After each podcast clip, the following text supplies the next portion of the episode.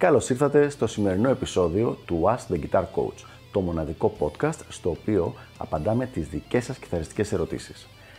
Αν ενδιαφέρεστε να εξελίξετε το παίξιμό σας στο maximum βαθμό, στείλτε μου ένα email στο email ioannis.ioannis.org για να σας ενημερώσω για τα πακέτα εκμάθησης κιθάρας του Elite Guitar Coaching. Πάμε λοιπόν να δούμε τη σημερινή μας ερώτηση. Να πειραματιστώ να σετάρω την ηλεκτρική μου κιθάρα μόνος ή θα καταλήξω με όλα τα όργανά μου κατεστραμμένα. Μια πολύ καλή ερώτηση λοιπόν, πάλι σε θέματα εξοπλισμού.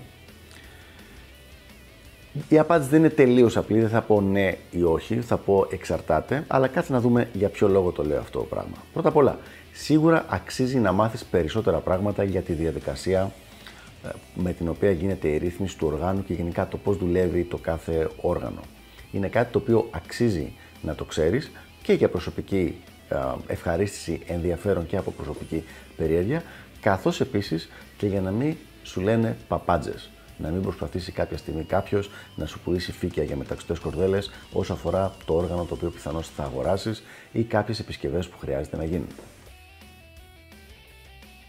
Η πρώτη συμβουλή που θα έδινα είναι επουδενή να μην το κάνεις τον πειραματισμό αυτό με τη βασική σου καλή, πιθανώς και ακριβή κιθάρα. Δηλαδή, ή πάρε μια φτηνή κιθάρα, μπορείς να βρεις μια μεταχειρισμένη αρκετά καλή κιθαρούλα με 150-200 ευρώ, ή όποια κιθάρα έχεις για backup, δηλαδή αν έχεις κρατήσει, αφού όταν πήρες την καλή σου κιθάρα, έχεις κρατήσει την παλιά σου που ήταν πιο φτηνή, ίσως η πρώτη σου κιθάρα και την έχεις εκεί και κάθεται, μπορείς να πειραματιστείς σε αυτήν την κιθάρα.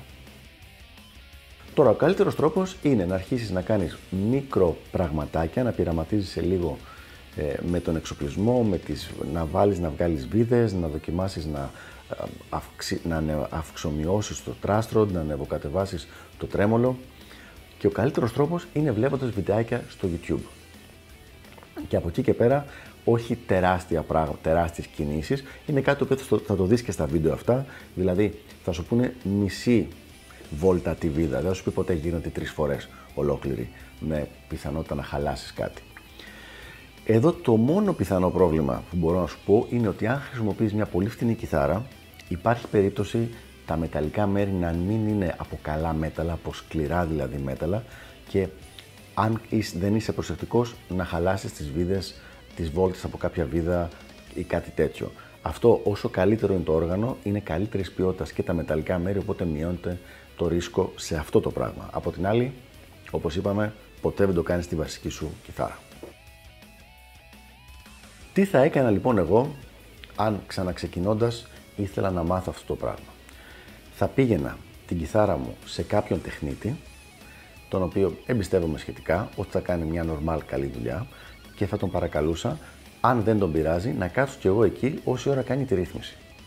Και παράλληλα, όση ώρα θα την έκανε, και θα μιλούσαμε, θα του έλεγα, θα τον ρώταγα, τι κάνεις εδώ, τι κάνεις εδώ; Και δεν του έλεγα ψέματα. Θα του έλεγα πραγματικά ότι φίλε, με ενδιαφέρει πάρα πολύ το θέμα επειδή παίζω κιθάρα και μου αρέσει έτσι να δω τι γίνεται. Δεν θέλω να είναι απλά κάτι μαγικό το οποίο πάω την κιθάρα χάλια και μου τη δίνουν πίσω να παίζει. Θέλω να δω τι είναι αυτό το πράγμα, να ξέρω τι γίνεται. Πάρα πολλοί τεχνίτες δεν θα έχουν πρόβλημα αυτό το πράγμα. Με αυτόν τον τρόπο λοιπόν θα μπορούσες και να δεις πώς ακριβώς γίνεται το πράγμα και να κάνεις διαδραστικές ερωτήσεις σε κάποιον άνθρωπο και να αρχίσεις σιγά σιγά να μαθαίνεις τη διαδικασία και να καταλαβαίνεις πολύ περισσότερο μετά όταν βλέπεις βιντεάκια από το YouTube το τι ακριβώς γίνεται και ίσως και το γιατί. Είναι δηλαδή περίπου σαν να παίρνεις σχεδόν τσάμπα coaching. Δεν είναι τσάμπα γιατί πληρώνεις για τη ρύθμιση, αλλά τη ρύθμιση θα την πλήρωνες έτσι κι αλλιώς και με το να είσαι εσύ εκεί και να μπορείς να κάνεις μια-δυο ερωτήσεις, είναι σαν να σε κουτσάρει ο άνθρωπος στο πώς να αρχίσεις να πειράζεις σιγά σιγά τα όργανα. Αυτά λοιπόν για το συγκεκριμένο θέμα. Ελπίζω να βοήθησα λιγάκι και τα λέμε στο επόμενο επεισόδιο του Ask the Guitar Coach. Γεια χαρά!